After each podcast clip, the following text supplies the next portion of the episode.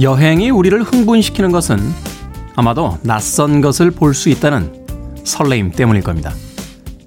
선로를 따라 도는 기차처럼 집과 회사, 단골 식당과 익숙한 술집을 기웃거리던 우리는 여행을 통해서 비로소 새로운 것을 맛보곤 했습니다.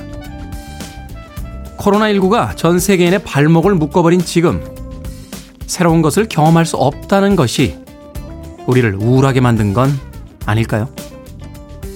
코로나와 긴 장마, 몇 번의 태풍이 가져간 여름의 끝에서 생각해 봅니다. 아침이 되면 우린 새로운 하루라고 말하죠. 단지 잠을 자고 일어나는 것만으로도 어쩌면 새로운 것은 이미 우리 앞에 존재하고 있는 것이 아닐까요? 여러분은 이 새로운 하루에 어제와는 다른 무엇인가를 준비하고 계십니까? D-355일 김태훈의 프리웨이 시작합니다. 빌보드 kid의 아침 선택 김태훈의 프리웨이 저는 김태훈입니다. 오늘 첫 곡은 Naked Eyes의 Always Something There to Remind Me로 시작했습니다.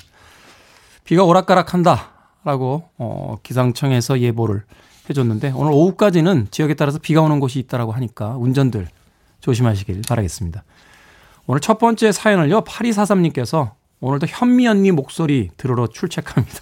라고 보내셨습니다. 주현 씨 방송은 2시간 있다 시작하는데 야 이렇게 부지런한 청취자가 있다니 새벽 5시 방송에 혹시 김태훈 씨 목소리 들으러 출첵합니다라고 하는 청취가 계신지 모르겠습니다. 어, 그 정성에 감동해서 따뜻하게 아침 시작하시라고 라떼 두 잔, 네, 선물로 보내드리겠습니다. 황지우 씨께서요, 안녕하세요. 라고, 어, 단촐한 인사 건네오셨습니다. 그한 줄에도 반가움이 느껴지는군요. 역시 라떼 두 잔, 아, 아침부터 좀 따뜻하게 시작하시라고 선물로 보내드리겠습니다. 자, 김태훈의 프리웨이. 이번 주는 보이지 않는 라디오 주간이자 아, 프리웨이 인스타그램 홍보 주간입니다. 대단한 건 아니고요. 일상적으로 다 하는 건데 우리가 그래도 뭐라고 특집이라고 이름을 달아서 하면 좀 다른 느낌이 들지 않습니까?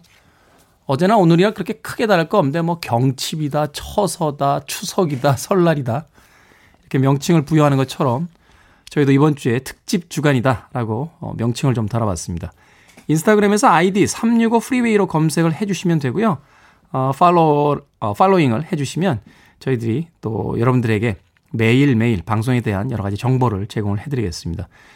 제 모습뿐만이 아니라 아, 여러분들이 궁금해 하시는 음, 게스트들의 얼굴들 또 방송 중에 사진들, 사연들이 공개가 되니까 많이 팔로잉 해주시길 부탁드릴게요. 어제 처음 방송 시작할 때 9명으로 시작했는데 지금 230명이 넘어가고 있습니다. 네. 청취율도 이렇게 오르면 얼마나 좋을까 하는 생각이 드는군요. 자, 청취자 참여 안내해 드릴게요. 문자번호 샵 1061, 짧은 문자 50원이고요. 긴 문자 100원입니다. 콩은 무료입니다. 김태훈의 프리웨이는 기간제 1년 방송이고요. 음, 방송한 지 365일째 되는 그날 청취율 2배가 되지 않으면 자동 폐지됩니다. 여러분들 많은 관심과 참여 부탁드릴게요. 여러분은 지금 KBS 제2라디오 김태훈의 프리웨이 함께하고 계십니다.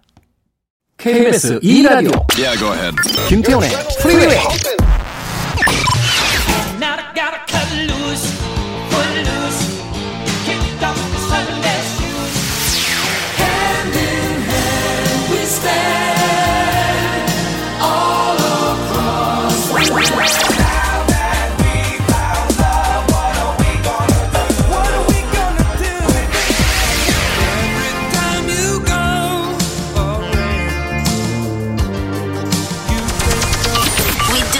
the music. 누가 아침에는 활기찬 음악만 들어야 된다라고 주장합니까? 이렇게 감미로운 음악이 있으니까 조금은 잠이 들깬 아침이 예, 평화롭게 느껴집니다. 크리스탈 게일의 Don't It Make My Brown Eyes Blue 들으셨습니다. 음악이 탁 처음 나가는 순간 이런 얘기하면 너무 자화자찬인가요? 예. 저도 약간 뻑 가가지고 예, 바깥에 있는 미니롱 PD에게 엄지손가락을 이렇게 치켜 세웠는데 거만한 웃음으로 답을 했습니다. Crystal Gayle의 Don't It Make My Brown Eyes Blue 들으셨습니다. 김태훈의 프리웨이 일부 함께하고 계십니다. 음악 이전에 오늘 여러분들께 들려드릴 하이라이트 음, 믹스 들려드렸는데요. 홍성호 씨께서 손에 손잡고 Hand in Hand 88 올림픽 생각나는 이 곡 이건 확실히 들었습니다. 라고 보내주셨습니다. 그리고 김윤숙 씨께서 와 케니 로긴스의 Footloose 코리아나의 Hand 폴용의 Every Time You Go Away 라고 보내주셨고요. 안직환님께서 너무 빨리 지나가 모르겠어요. 라고 해주셨습니다. 그렇죠. 그럴 때가 있죠. 근데 사람의 어떤 기억력이라는 것, 어, 이것이 참 놀랍다라고 생각될 때가 있는 것이 뭐냐면 어떨 때는요, 음 두 개만 들어도 알 때가 있어요. 피아노 건반 두 개 딱 쳤는데 땡땡 쳤는데 아, 뭐? 라고 바로 생각나는 음악도 있는데 또 어떨 때는 몇 년 동안 계속 꾸준히 들었던 음악도 한참을 들어야 제목이 떠오르는 아, 그런 순간이 있습니다. 홍성호 씨, 김윤숙 씨, 안직환 씨에게 네, Coffee and Donut 아, 선물 쿠폰 보내드리도록 하겠습니다. 아침인데 음악 더 듣죠? 아레사 프랭클린 그리고 조지 마이클이 함께한 I Knew You Were Waiting 오성래 씨의 신청곡입니다.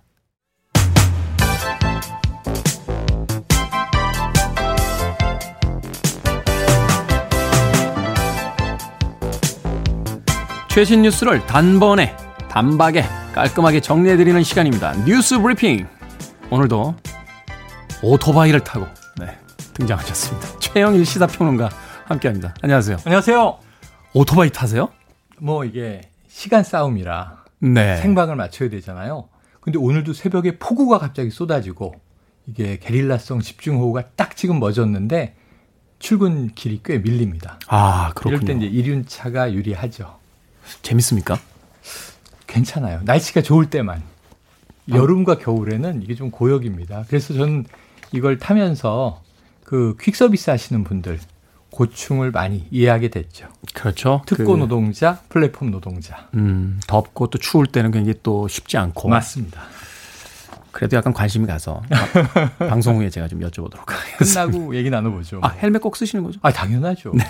자 오늘 뉴스 어떤 뉴스부터입니까? 네 처음에 이 통신비 지원 우리가 2차 긴급재난 지원금 이제 결정이 됐죠. 네. 1차와는 많이 다릅니다. 뭐 보편이냐 선별이냐 다툼도 있었지만 맞춤형 선별 집중 지원 특히 이번에 이제 피해를 많이 입은 업종에 대해서 일괄 지급인데 조금 특이한 내용이 들어 있어서 소개해 드리는 음. 것이 13세 이상 전 국민에게 2만 원씩 통신비를 지원한다. 요거는 그러니까 일괄 지급이고요. 보편 지급에 가깝습니다. 그래서 이 이낙연 민주당 대표가 대통령에게 건의를 했고 주기로 결정을 했다는데 아무래도 이제 보편 선별이 좀 마음에 걸렸던 것 같아요. 네. 뭔가 다 주는 게 필요하지 않을까? 근데 이게 통신비라는 건 의미가 있습니다. 왜냐하면 지금 언택트 이야기를 많이 하다 보니까 비대면이 되면서 대부분 이제 화상, 원격 이런 걸로 연결하는데 그렇죠. 통신비는 증가했거든요. 그렇죠. 아무래도 뭐 와이파이 쓴다라고 해도 안 맞습니다. 되는데 가게 되면 아유, 또 그럼요. 이제 데이터 이용료를 또 내야 되고 LTE도 하니까. LTE도 쓰고 네. 요즘 또 5G 시대니까 음. 쓰고 통신비는 많이 올라갈 수밖에 없는 이제 구조인데 여기서 이 국민들에게 얼마나 체감, 체감이 될지는 모르겠지만 한 2만 원씩 그래도 통신비를 보조해 드리자 이게 결정이 됐고요. 요 현금으로 주는 게 아니고 통신비가 나오잖아요. 2만 원씩 일괄 이제 공제가 되게 됩니다. 공제가 되고 그 통신사에다가 이제 국가가 지급을 해주는 맞습니다. 거군요. 바로 아, 그 방식입니다. 그게 더 효율적이겠네요. 네네. 그리고 음. 그 외에도 지금 뭐 몇 가지 있어요. 지금 중단됐던 아동 돌봄 쿠폰 네. 이게 이번에 다시 지급이 되는데 1차 때는 4개월분 10만 원씩 40만 원 대신에 7세 미만 영유아 대상이었는데 이번에는 20만 원으로 금액은 줄고 초등학생까지 음. 확대 적용이 되니까 학부모들은 또 한번 관심을 두고 보셔야 될 것 같고요. 오늘 오전에 대통령 주재로 비상경제 대책회의가 있고 그다음에 기재부에서 전체적인 4차 추경과 2차 재난지원금에 대한 발표가 있으니까 오늘 꼭 들어보시기 바랍니다. 선별 지원에 대해서 어, 여론들이 또 이렇게 논쟁이 좀 있었는데 그러다 보니까 통신비만이라도 좀 적은 금액이지만 네. 어, 일괄적으로 전 국민에게 좀 지원해 주자. 근데 제가 놀란 건 13세 이상 통신비 2만 원씩 한 번 주잖아요. 네. 1조에 가깝습니다. 예산은 큽니다. 하, 그러니까 우리나라의 이 휴대폰 보급률이 어마 다 가지고 있다는 얘기예요. 그렇죠. 그러니까 13세 이상이라는 건 뭐냐면 13세만 되면 네. 벌써 다 들고 있다는 거잖아요. 네. 전 12세가 항의할까봐 좀 걱정은 돼요. 네. 네. 왜냐하면 요새 8살, 9살도 휴대폰은 있기 때문에. 네. 그러니까요. 자, 두 번째 뉴스 어떤 뉴스입니까? 자, 이 코로나19 백신 우리가 너무 기다리고 있죠. 사실상 그렇죠. 백신이 나와서 상용화돼야 코로나19는 이제 종식에 가까워졌다 이렇게 얘기할 수 있겠는데 우리나라는 지금 치료제가 한창 개발 중입니다. 항체 치료제 이야기 엊그제 나왔고요. 또 혈장 치료제도 개발 중이고. 그러니까 우리는 지금 아직 상용화 단계는 아니고 이게 성공했다라고 이제 정부가 판단했을 때 바로 뿌릴 수 있도록 생산 공정을 시험하는 단계에 들어간 거예요. 그 뉴스가 조금 저는 위험했다라고 네. 생각이 되는 게 이게 1상, 2상, 3상이 있는데 지금 1상 끝나 있는 거잖아요. 1상 끝났고 2상, 3상이 이제 들어갑니다. 동시에 들어간다. 네. 그런데 이제 그게 성공할 것을 예상하고 네네. 이제 찍어 놨다가 네. 말하자면 약을 만들어 놨다가 음. 성공하면 그날로 바로 풀리고 근데 만약에 실패하면 다 폐기해야죠. 폐기해야 되는 전량 폐기. 네. 이게 오늘 드리려는 말씀이 똑같은 일이 해외에서 벌어졌는데 네. 치료제가 아니고 백신입니다. 그러니까 예방하기 위해서 맞는 건데 지금 앞서가는 게 세 개가 있어요. 영국의 아스트라제네카라는 제약사와 옥스퍼드 대학교 연구팀이 공동으로 하고 있고 네. 이게 지금 제일 선두권이었고 미국에는 모더나라는 회사하고 우리도 잘 알고 있는 파이자라는 회사가 하고 있어요. 네. 다 삼상 들어가 있습니다. 성공만 하면 이제 뿌려지는 건데 앞서 가던 아스트라제네카에 제동이 걸린 거예요. 삼상 임상을 중단했다. 아. 왜냐하면 부작용이 나온 거예요. 부작용이 예. 심하다. 횡단 척, 수염이라고 지금 이 아스트라제네카는 어떤 부작용인지 발표 안 했고 뉴욕 타임스가 이제 취재 보도를 해서 밝혔는데 이게 상당히 바이러스 감염에 의해서 척수에 문제가 생기면 심한 경우에는 하반신 마비도 올 수 있는 이런 부작용이 나왔으니까 이렇게 음. 되면 이 백신은 못 쓰는 겁니다. 못 쓰죠. 네. 다만 아스트라제네카는 이 삼상 임상을 하다 보면 나타나기도 하는 일이다. 아주 특이한 일은 아니다. 그래서 일시 중단이라고 이제 밝혔어요. 이 부작용이 정말 이 백신에 의한 것인지도 확인하고 이제 여러 가지 연구를 추가로 하게 될 텐데 어쨌든 시간은 걸릴 것 같고요. 지금 이 트럼프 대통령에게 타격이 갑니다. 11월 3일 대선 앞두고 네. 대선 전에 백신 나온다 이렇게 얘기했고 지금 아스트라제네카에 미국에서 100억 달러 투자했고요. 투자했죠. 그래서 6억 개분을 확보한 거예요 사전에. 이미 예, 성공하면 미국에 6억 개 먼저 생산해서 납품하고 그 다음에 알아서 팔아라 이런 거거든요. 근데 이제 물론 미국이 모더나, 파이자 다 투자하고 있지만 아스트라제네카에 대한 기대가 컸는데 실패라고 단정할 수는 없지만 이 일시 중단이 어떻게 전개될지는 조금 암울하게 지켜봐야 될 것 같습니다. 네. 뭐 트럼프 대통령의 대선뿐만이 아니라 내년 올림픽까지 걸려 있기 때문에 이 약이 언제 나오냐 이게 굉장히 중요한데 네. 사실 뭐 중국하고 러시아는 이미 쓰고 있잖아요. 아, 쓰고 있습니다. 결과에 대한 뭐 뭐라고 할까 이 부작용에 대한 뭐 어떤 확인도 거의 없이 그냥 쓰고 야, 있는 것 같은데. 러시아요. 스푸트니크 V 이건데 네. 일상을 하고 2, 3상을 상용화하고 나서 들어갔어요. 순서가 완전히 거꾸로인데 네. 일상을 제가 보니까 43명인가 했더라고요. 깜짝 놀랐습니다. 참. 푸틴 대통령의 딸도 맞았다. 뭐 이렇게 홍보를 했죠. 그만큼 세계가 지금 코로나19 때문에 경제적으로 힘들고 어, 이 난관을 빨리 극복해야 된다는 데 대해서 지금 관심이 모아져 있다. 맞습니다. 이렇게 생각해 볼 수 있겠네요. 맞습니다. 자, 다음 뉴스 어떤 뉴스입니까? 자, 오늘의 마지막 뉴스인데 안타까운 뉴스입니다. 지난달 27일이었죠. 이제 여행 정보 채널 유튜브 채널은 한 41만 명이 구독을 하고 네. 그리고 이제 인스타그램, SNS에는 한 뭐 120만 명 이상 회원이 있는데 어 이 여행에 미치다. 젊은이들은 줄여서 여미, 여미 이렇게 불렀는데 이 조준기 대표가 청년 창업의 입지전적 인물이었습니다. 네. 2014년 대학생 시절에 창업해서 아주 성공적인 여행 채널로 호평을 받았는데 지난달 27일에 문제가 평창 양떼 목장을 소개하는 영상 안에 이게 음란 영상이 이렇게 섞여 있었던 거예요. 음. 이 파장이 컸습니다. 나중에 이제 처음에 회사가 사과를 했는데 사과의 내용이 불분명하고 사과의 진정성이 보이지 않는다고 또 비판을 받아서 조준기 대표가 2차 사과를 하면서 그 영상은 제가 잘못 올린 것이다. 그리고 이것도 불법성 있는 영상 아니냐? 이런 이제 비판, 경찰 조사 필요하다. 그랬더니 이제 SNS에서 다운받은 영상이라고 이제 고백을 했어요. 네. 그리고 이제 이번 달 1일에 극단적 선택을 암시하는 SNS 글을 남겼는데 실제로 실행을 했습니다. 병원으로 옮겨졌고 맥박과 호흡이 돌아왔다는 소식이 잠깐 있었는데 어제 이 여드레 만에 사망한 겁니다. 그러니까 저는 좀 어, 왜 이렇게 됐어야 하나 하는 안타까움과 함께 잘못은 잘못이고 이건 또 생명의 문제는 다른 것이거든요. 그래서 청년 창업자 하나가 너무 안타깝게 또 허망하게 이게 사망의 이유였어야 하는가 하는 문제로 이렇게 됐는데요. 여기에 대해서 우리 사회가 좀 한번 돌아볼 필요가 있겠습니다.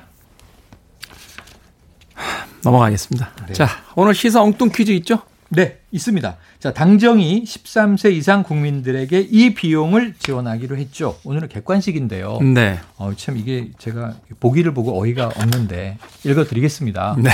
저희 작품은 아닙니다. 명확히 하겠습니다. 1. 통신비 2. 대회비 3. 사랑비 우리는 음악방송이니까요. 4. 호라비 이거 왜 들어갔는지 제가 잘 모르겠는데 골라주세요.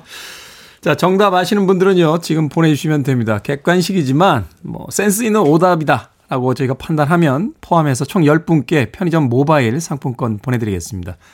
다시 한번 문제 드리면요. 당정이 13세 이상 국민들에게 이 비용을 지원하기로 했습니다. 1번은 통신비, 2번은 대외비, 3번은 사랑비, 4번은 호랍입니다. 자, 문자번호 샵 1061이고요. 짧은 문자 50원, 긴 문자 100원, 콩은 무료입니다. 많이 보내주시길 바라겠습니다. 정일 시사평론가 오늘도 고맙습니다. 고맙습니다. 이은희 씨가 신청하신 곡입니다. 케니 로긴스, Put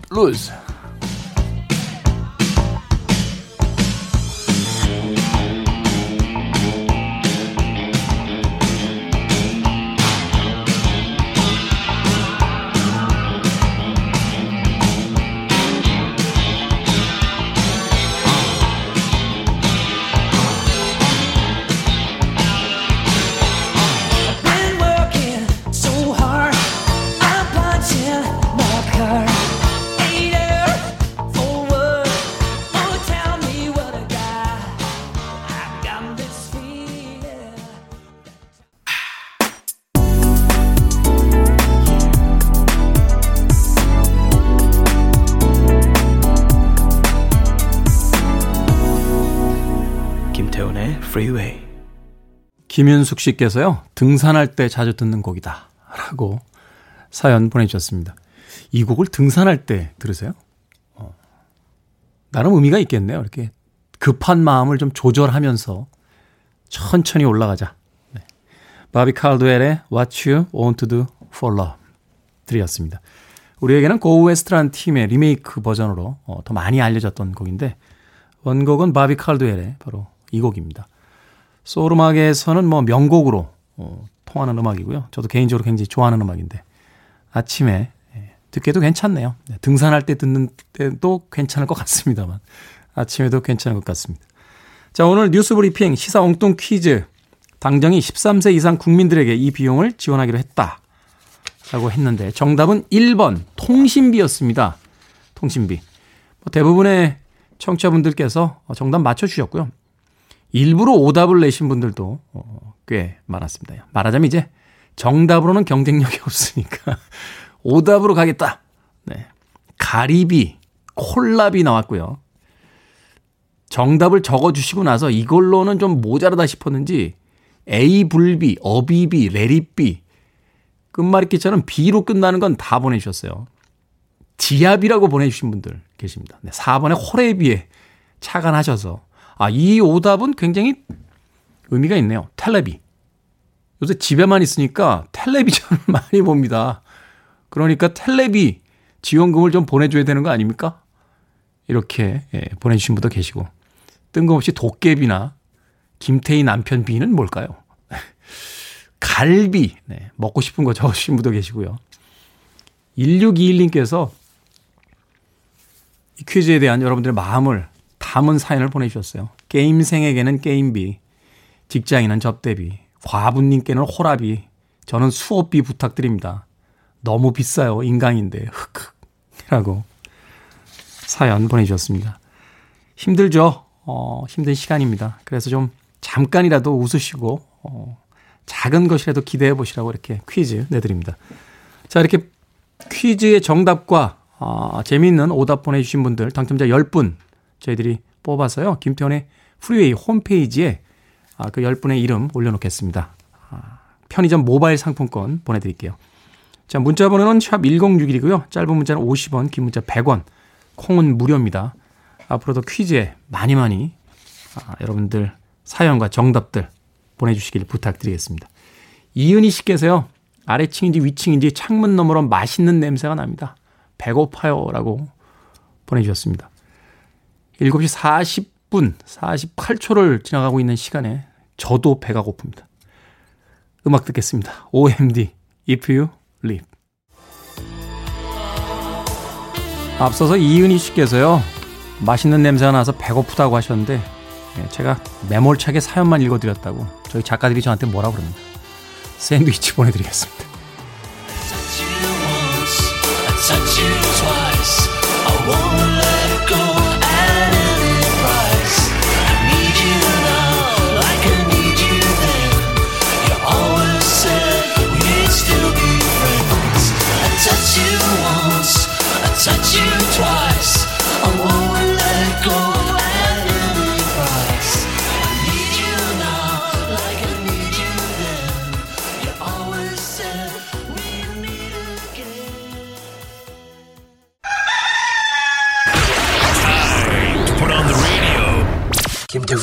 Freeway 범 내려온다 범이 내려온다 단세 개의 영상이 15일 만에 무려 3천만 뷰에 가까운 조회수를 기록하고 있습니다. 한국관광공사가 운영하는 Imagine Your Korea 유튜브 채널에 게시된 영상들입니다. 좀 편견을 제거하고 싶은 마음도 있었던 것 같아요. 그러기 위해서는 듣고 몸이 반응할 수 있어야 되지 않을까. 한국이 이런 나라야? 한국에 가볼까? 이런 식으로 할 것 같아요. 생각을 여는 소리, Sound of Day. 오늘의 소리는 한국 관광공사와 alternative 팝밴드 이날치죠. 현대무용그룹 Ambiguous Dance Company가 함께한 한국 관광 홍보 영상 사운드의 일부였습니다. Feel the Rhythm of Korea라는 제목으로 온라인 동영상 사이트에 게시된 세 편의 영상인데요. 각각의 조회수가 무려 2천만 회를 넘었습니다. 서울과 부산, 전주의 명소 곳곳에서 신명나는 우리 가락에 맞춰 선보이는 춤사위. 아마도 이런 이색적인 풍경이 해외 네티즌들의 눈길을 잡은 게 아닌가 하는 생각이 드는군요. 자, 코로나19로 해외 관광객들의 입국이 쉽지 않은 상황이긴 합니다만 온라인을 통해서라도 우리 문화예술의 힘이 다시 한번 전 세계로 퍼져나갔으면 좋겠습니다.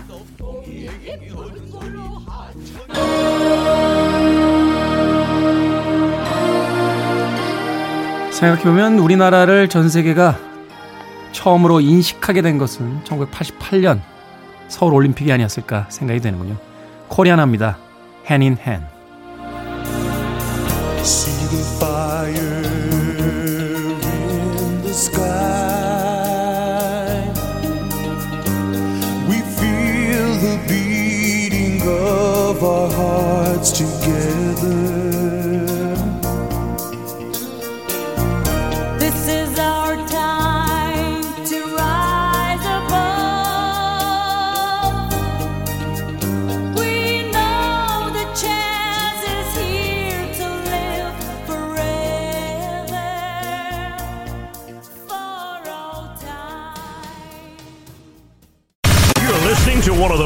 Radio stations around.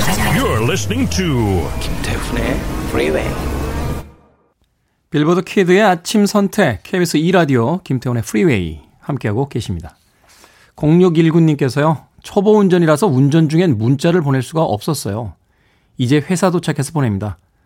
오늘 곡 중에 Don't It Make 어쩌고 노래 너무 좋았습니다.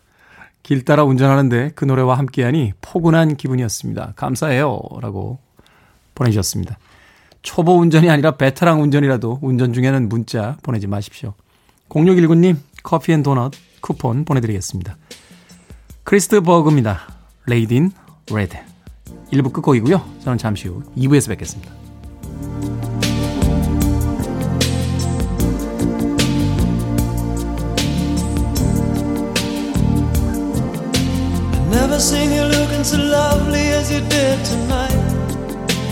Never seen you shine so bright. Mm-hmm.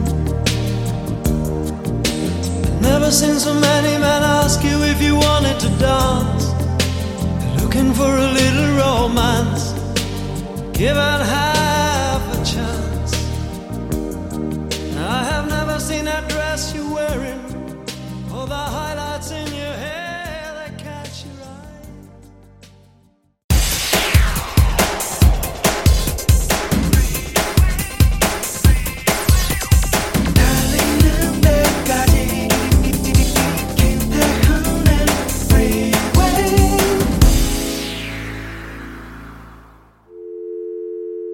your arms around me. I need to feel your touch.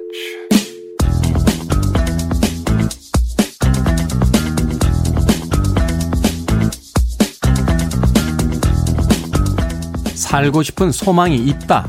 아니, 없다. 사는 것이 죽는 것보다 낫다. 아니, 죽는 것이 사는 것보다 낫다. 수동적인 자살 욕구가 생길 때는 삶과 죽음을 운명에 맡기겠다. 아니다. 생명을 건지기 위해 필요한 조치를 미리 할 것이다. 자살에 대해 깊게 생각해 본 이유는 현실 도피의 방법이자 주변 사람들의 관심을 끌고 보복하기 위해서다. 실제로 자살을 할 용기와 자신이 있다. 아니다. 용기와 능력이 없고 두렵다. 죽음을 예상하고 약간의 정리를 했다. 아니다. 생각만 해봤다.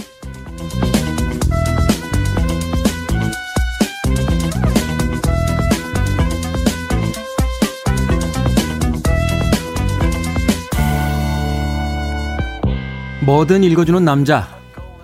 오늘 읽어드린 글은 자살 예방 자가진단지 보기의 일부였습니다. 오늘 9월 10일은요, 세계 자살 예방의 날입니다. 알고 계시죠? OECD 국가 중 우리나라가 자살률 1위입니다. 하루에 무려 37명이 극단적 선택을 하는 나라. 대한민국인데요. 부끄러움 민나시죠?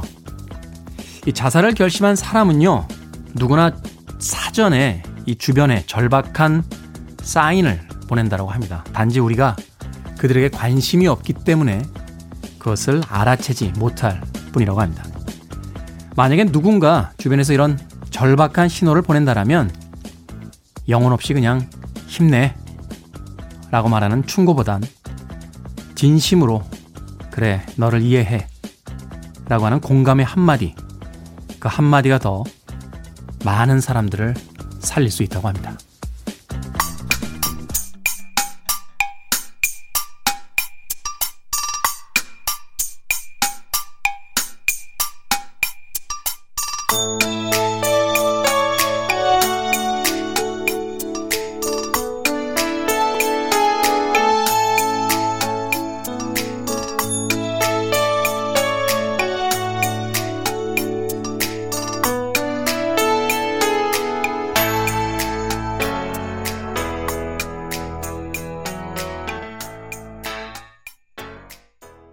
Howard Jones의 No One Is To Blame 들으셨습니다. 자, 이 곡으로 김태훈의 Freeway 2부 시작했습니다. 앞서 일상의 재발견, 우리 하루를 꼼꼼하게 들여다보는 시간, 뭐든 읽어주는 남자. 바로 오늘이 세계 자살 예방의 날이었기 때문에, 음, 자살 예방 자가진단지 보기의 일부를 어, 읽어드렸습니다. 아침에 너무 분위기가 무거워지지 않을까 하는 생각을 하기도 했습니다만, 이 아침에 무거운 분위기로 눈을 뜨는 분들도 있다는 걸 생각하면서 읽어드렸습니다. 자, 뭐든 읽어주는 남자에서는요, 여러분 주변에 의미 있는 문구라면 뭐든지 읽어드립니다. 말머리 뭐든 이라고 달아서 여러분의 일상 속 소소한 글들을 보내주시면 되겠습니다. 문자번호 샵 1061이고요. 짧은 문자 50원, 긴 문자 100원, 콩은 무료입니다. 채택되신 분께는 촉촉한 카스테라, 그리고 시원한 라떼 두 잔, 저희가 모바일 쿠폰으로 보내드리도록 하겠습니다. 장면진 씨께서요, 음, 장명진 씨께서 태우님 가을에 어울리는 원두 소개해 주세요. 아니면 태우님이 좋아하시는 배합이라든지. 저는 이디오피아 좋아합니다. 이디오피아. 예. 커피에서 초콜릿 향이 나죠. 네. 물론 이제 잘 볶고 잘 내려야 되는데. 장명진 씨. 네. 궁금증이 해소가 되셨는지 모르겠습니다. 어, 괜히 얘기했나? 내일 아침에 오면 막 스튜디오에 막 이디오피아 커피가 쌓여 있는 건 아닌지 슬쩍 걱정이 되는군요. 보내지 마십시오. 광고 듣겠습니다. I want it, I need it, I'm desperate for it. Okay, let's do it. 김태훈의 Freeway. 차 마시다가 급하게 다리 건들건들 하다 혓바닥 되었습니다. 김소연 씨께서 문자 보내셨습니다. Heavy D and the Boyz의 Now That We Found Love 앞서 들으신 곡은 Glenn Medeiros와 Bobby Brown이 함께했던 She Ain't Worth It 두 곡 경쾌하게 들려드렸습니다. 이 음악들이 처음 등장했을 때는 이제 힙합이라는 단어보다는 new jack swing 남성들이 이런 음악을 하면 또 여성들이 이런 음악을 하면 new jill swing이라고 해서 아, 조금 다른 명칭으로 불리던 시절이었죠.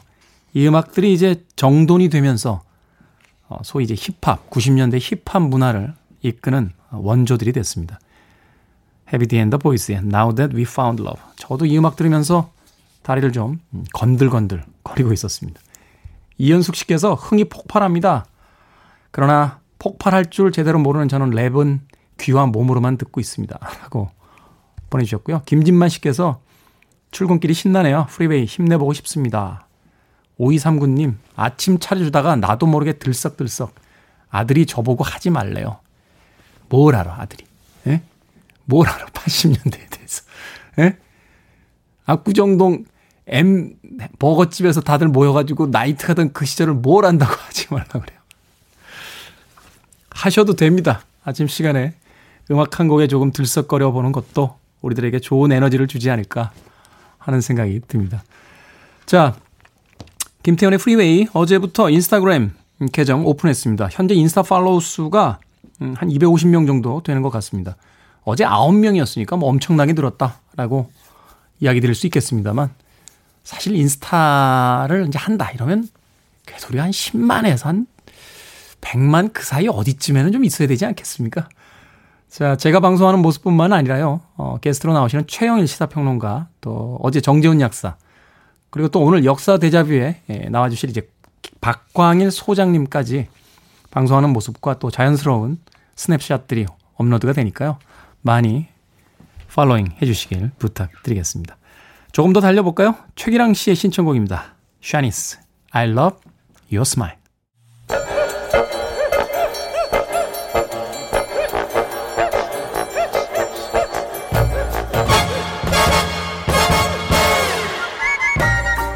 온라인 세상 속 촌철살인 해학과 위트가 돋보이는 댓글들을 골라봤습니다. 댓글로 본 세상.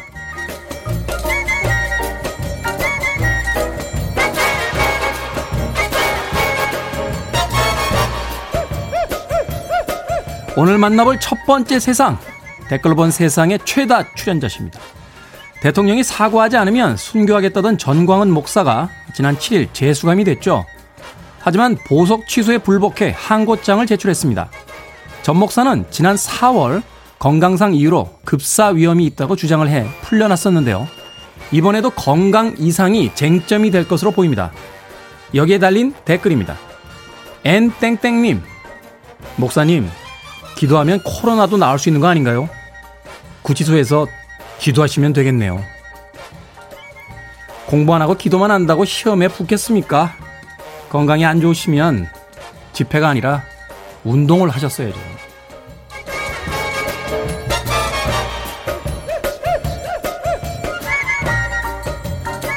두 번째 댓글로 본 세상. 이번 추석에 귀성을 해야 할까요? 코로나 때문에 안 가는 게 맞는 것 같긴 한데 어른들께 말씀드리기가 어렵습니다. 난감하네요.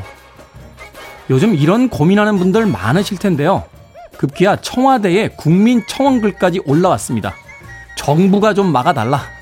정부가 아예 추석 이동 금지령을 내려달라 하는 건데요. 며느리가 어머니 이번엔 못 내려갈 것 같아요. 라고 말해봤자 시어머니는 그래도 와야지. 딴 집 아들 며느리도 다 온다는데. 라고 말씀하실 테니까요. 여기에 달린 댓글들입니다. 이땡땡님, 근데 진짜 이건 정부가 못 가게 막아야 합니다. 가정의 평화가 지켜질 것 같아요. 난감한데요. 유땡땡님, 이것이 바로 희가와 며느리들의 동상이몽. 핵땡땡님, 뭘 고민합니까? 깔끔하게 용돈 두둑하게 보내드리고 안부만 전하면 됩니다. 글쎄요. KTX를 타면 서울과 부산 2시간 30분이면 가는 세상에서 아니 전 국민이 꼭 하루에 날을 잡아서 그렇게 단체로 가는 이유는 도대체 모르겠어요.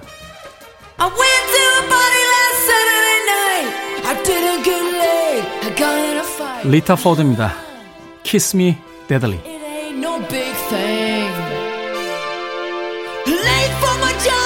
traffic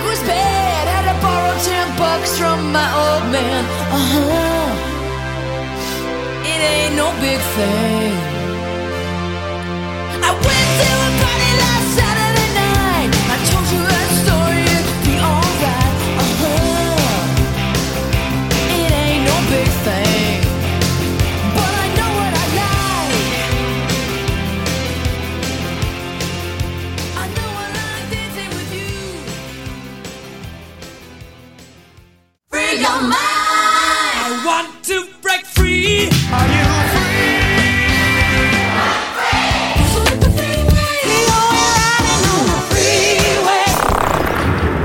Freeway.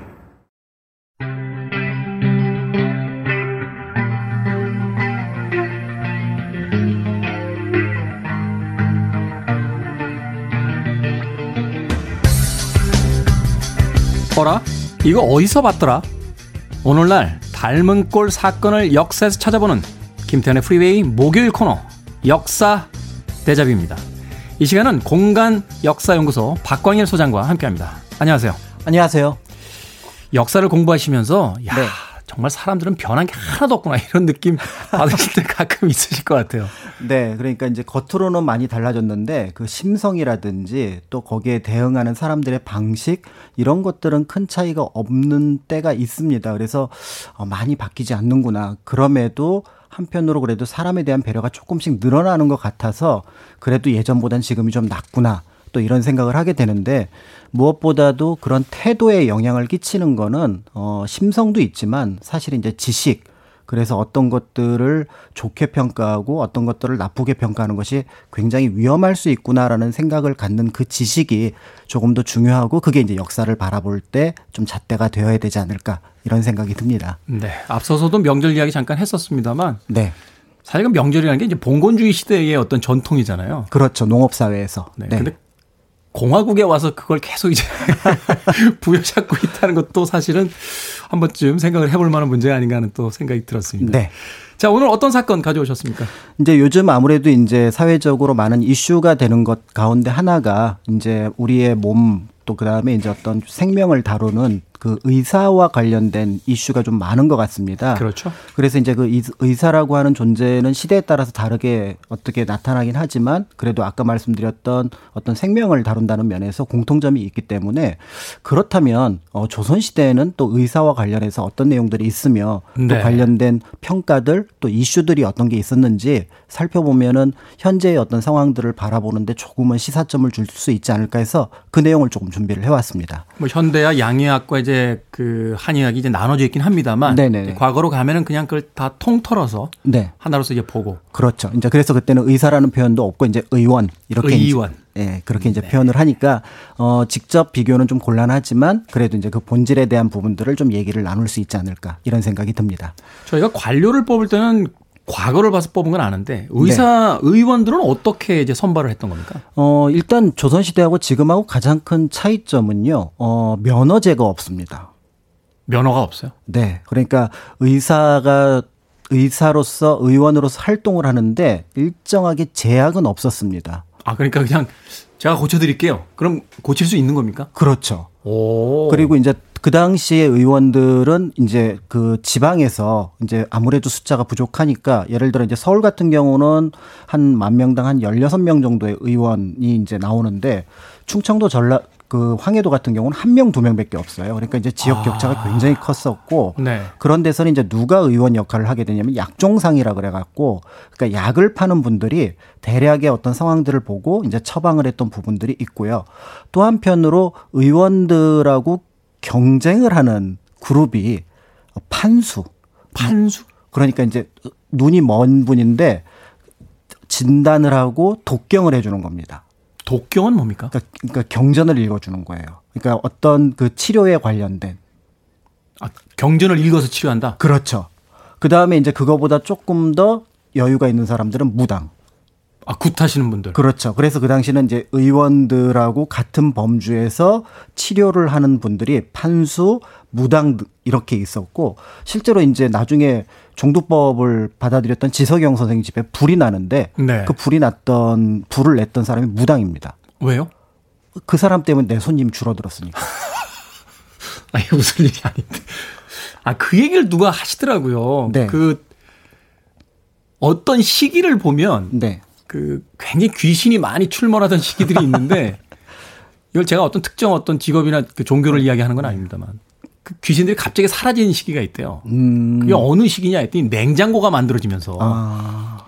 배앓이가 없어지니까 음식이 상하는 일이 적어, 적어지니까 그렇죠.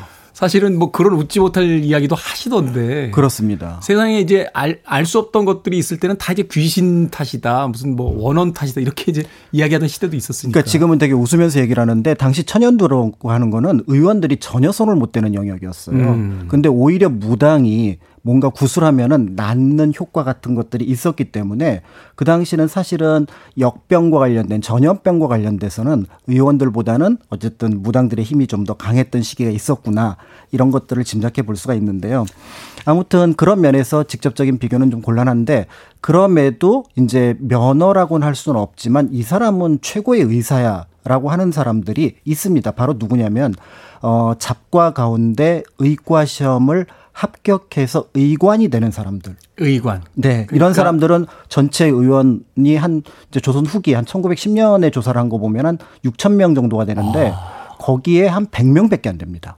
100명. 네. 그러니까 라이센스를 가진 사람은 그렇죠. 그러니까 어 지금으로 치면은 일반이하고 전문의 비율이 그거보다는 훨씬 더 큰 차이가 나지만 일반이보다 훨씬 더 전문 어부 전문 에 해당하는 분이 이제 의관이 되고 그런 사람들이 한 100명이 되기 때문에 주로 이제 의원이라고 얘기를 했을 때 일반적인 6천 명의 의사를 대상으로 의원을 대상으로 하기보다는 이 100명의 의원들을 놓고 이제 사람들이 얘기를 하게 되고 실제로 이들의 고객은 일반 평민들이 될 수가 없습니다. 왕족, 귀족, 관료 이렇게 그렇습니다. 아. 그렇기 때문에 그들에 대해서 상당한 논의가 있었겠구나. 그런 면에서 볼 때 지금의 이제 의사들하고는 조금 다르지만 그럼에도 또 지금의 의사들이 굉장히 이제 어떻게 보면은 학업 성적도 좋고 또 어떤 국가 국시라는 것들을 보고 그리고 또 면허 제도를 통해서 어떤 직업의 어떤 안정성이 굉장히 보장된다는 면에서 그렇죠. 평균적 수준을 맞추고 그런 그런 면에서 이 의관들하고 비교를 하면은 적절하지 않을까 이런 생각이 듭니다. 그렇군요. 예전에 의원들 이렇게 사극 같은 것 보면 나와서 네. 아 저분들도 다 그때 과거 시험처럼 뭘 시험을 보나 보다라고 했는데 그게 아니라 그러니까 궁으로 들어가서 네. 또 양반들 사회에서 그 특정한 고객을 다루는 분들은 시험을 봤지만 그렇습니다. 일반적인 서민이라든지 그 천민들을 네. 봐주시던 분들은 아름아름 배운 것들을 가지고 어 그냥 그렇게 의료 행위를 했다. 그렇죠. 그렇군요. 음, 어떤 분이 그러시더라고요. 어, 치과가 있다는 것만으로도 20세기에 태어난 걸 자랑스럽게 생각해야 된다고. 과거에는 치통이 불치병이었다고 합니다. 네네. 음악 한 곡 듣겠습니다. 리차드 마크스입니다. Should known better. 왜 우리는 항상 시험이 끝난 뒤에야 알게 되는 걸까요? 그 전에 알았더라면 더 좋았을 텐데. 심오한 선곡이었습니다. 리차드 마크스의 Should known better. 듣고 오셨습니다. 자, 오늘 목요일 코너 공간 역사 연구소 박건일 소장과 함께 역사 대자뷰 함께하고 있습니다. 지금 의대는 이제 6년 정도 공부를 하잖아요. 그렇죠. 조선 시대의 의사, 아니 의원이 되려면 어느 정도나 이제 공부를 하고 어떤 과정을 이제 거치는 겁니까? 일단 공부하는 과정이 굉장히 어려웠습니다. 그러니까 이제 그냥 의원이 돼서 동네에서 뭐 진료를 하는 거는 문제가 없지만 아까 말씀드렸던 의관이 되기 위해서는 일단 먼저 생도가 되어야 되는데 생도. 그러니까 이제 해민서라든지 전의감이라든지 어떤 의료, 의원들이 활동하는 공간에 생도로 들어가야 공부를 할 수가 있거든요. 네. 그래서 생도가 되려면은 일단 집안이 어느 정도 좋아야 되고 그러니까 하자가 없어야 됩니다. 아, 그러니까 뭐 약간 그 정권에 좀 이렇게 대들었다든지. 뭐 그런 것도 있겠지만 또 한편으로 이제 중간에 뭐 범죄자가 있거나 아. 이런 것들이 있는지를 확인하기 위해서 본인과 처의 이제 4대 단자를 마치 과거 시험 보듯이 올려야 되고요. 네. 그다음에 이제 두 번째는 그렇다고 하더라도 그다음에 이제 그 관련된 직에 종사하는 참상관, 그러니까 6품 이상의 관료들 3명의 추천서가 있어야 되고요. 네. 그다음에 이제 세 번째는 이미 이제 시험 자격을 합격한 그러니까 이제 이제 곧 이제 잡과를 볼 수 있는 그 사람에 해당하는 사람들이 20명 정도가 회의를 하는데 그 중에 2명, 3명 이상이 반대를 하면은 입학이 안 됩니다. 아, 20명에서 2명, 3명이면 한 10% 정도만 반대를 해도 그렇죠. 그러니까 90%의 찬성을 얻어야 어떻게 보면은 이제 생도가 된다는 거니까 그러니까 그 사람이 누구냐 그다음에 성격은 어떻고 그다음 심성이 어떤지 이런 것들을 봤던 것 같아요. 그렇게 해서 이제 생도가 되면은 이제 1년에서 2년 정도 그 해민서라든지 그다음에 이제 전이가면서 공부를 하게 되는데 내의원에서 이 공부하는 과정이 매달 시험을 봅니다. 매달. 네. 그래서 이제 매달 시험을 봐서 일정 수준에 이르지 못하게 되면은 그 시험에 대해서 일정한 벌칙이 되고 때에 따라서 나중에 이제 시험 자격을 얻지 못하게 되는데 낙제하고 이제 그렇죠. 탈락하는 그렇게 해서 보통 공부하는 과목이 한 아홉 과목이고 조선 후기에는 한 열 과목 정도로 늘어나는데 한 과목당 책의 분량이 짧게는 서너 권에서 많게는 열 권입니다. 그게 한 일곱 과목에서 열 과목 된다. 그렇죠. 그걸 다 봐야 돼요. 그래서 두 과목 정도, 그러니까 맥을 짚는 거라든지 침을 놓는 거는 완전히 암기를 해야 되고요. 나머지는 이제 임강이라 그래서 오픈 테스트를, open book 테스트를 하긴 하는데 네. 그렇게 해서 이제 한 15명 정도를 뽑으니까 의관이 된다라고 하는 것들은 당시로 볼 때는 어마어마한 어떤 지식의 양이 필요하고 사실은 이게 현지에서 생도가 되어서 공부하는 것만으로는 좀 부족해서 흥미로운 결과가 있는데 어 지금 추적 조사 가능한 가문들의 추적 조사를 가능한 게 한 980명 정도가 있는데 네. 그 중에 한 6, 70%가 2대 3대에 걸쳐서 의원 노릇을 했다라는 거죠. 아, 그러니까 아버지가 이제 의원이 되고 나면 그렇죠. 그 노하우를 이제 또 가르쳐 주고 가르쳐 주면서 일종의 이제 도제 비슷하게 그렇습니다. 아. 그리고 이제 또 한편으로 이제 50개 가문 정도가 전체 의관의 한 75% 정도를 차지했다는 면에서 이게 이제 일정 부분은 집안의 어떤 가업으로 내려와야지 그거를 할 수 있다라는 얘기고 그러니까 결국은 이게 같은 위치에서 출발한다라는 것 자체가 굉장히 어렵겠구나. 네. 이런 것들을 이제 볼 수가 있는 거죠. 그러네요. 뭐 추천제라든지 그 다양한 어떤 면접을 통해서 이제 뽑는다라고 했을 때 그게 좀 공평할 수도 있겠습니다만 그렇습니다. 가문 자체가 그렇게 계속 의원 집안이었으면 아무래도 음. 이제 인맥도 넓고 음. 어, 하다 보니까 훨씬 더 지금식으로 이제 표현하면 제가 좋아하는 표현은 아닙니다. 이제 금수저처럼 그렇죠. 우선 선발권 같은 걸 이제 갖게 되는 그런 어떤 좀 유리한 지점이 있었겠군요. 그렇죠. 그래서 실제로 그래서 허준이 이제 동의보감에 그런 얘기를 썼는데 이제 그 당시 그 의원을 선택하는 방법 중에 하나가 3대가 의원이 아니면 그 사람이 약을 쓰지 않는다. 아. 이런 말이 조선시대에는 굉장히 이제 널리 쓰였는데요. 이제 이 말을 한편으로 생각을 하면 이제 의원이 굉장히 이제 어떻게 보면은 누대에 걸쳐서 온 집안을 안정적으로 보지만 허준은 그걸 좀 비판적으로 봤던 게 뭐냐면 이 말은 자기가 아홉 번 팔이 부러져 봐야 거기에 대한 치료법을 아는 의사가 되는 것과 마찬가지다. 공부 열심히 해라. 아, 그렇군요. 우리는 이제 한편으로 생각할 때, 아, 그만큼 경험이 쌓여서 더 좋은 의사겠구나. 이렇게 생각하는데 그게 아니라 얼마나 공부를 안 했으면. 네. 팔을 아홉 번씩 부러뜨려 봐야 그 치료법을 알겠냐. 그러니까 이거는 공부를 열심히 하라는 얘기지 그걸 가지고 권위의 증거로 어, 세우면은 안 된다. 이런 표현을 했다고 합니다. 멋진 표현이네요.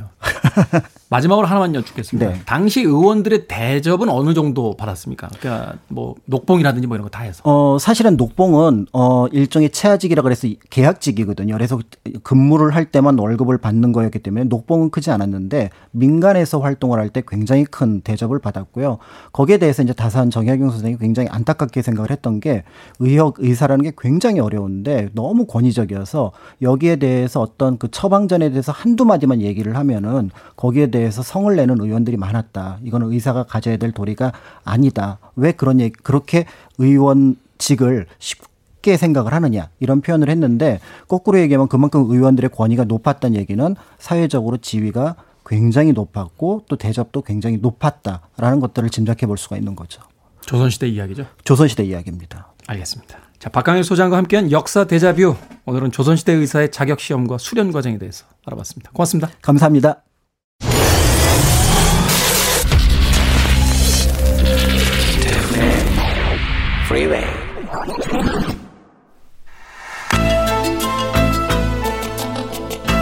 김태훈 씨, 여기 와 있네요. 뭔 일입니까? 아무튼 축하드립니다. 태풍에 박살난 집 치우다가 방송 듣습니다. 금오도 어부 김정훈이라고 보내주셨습니다. 대학 교수 그만두시고 예, 여수에 가서 어부하고 계신 문화심리학자 김정훈 박사께서 문자를 보내셨습니다. 선물 드리고 싶습니다만 지인이라 안 드리겠습니다. 네, 신청곡은 주말에 틀어드릴게요. 자, KBS 2라디오 김태현의 프리웨이 D-355일째 방송 마칩니다. 익스포즈의 Seasons Change 가을입니다. 내일 뵙겠습니다.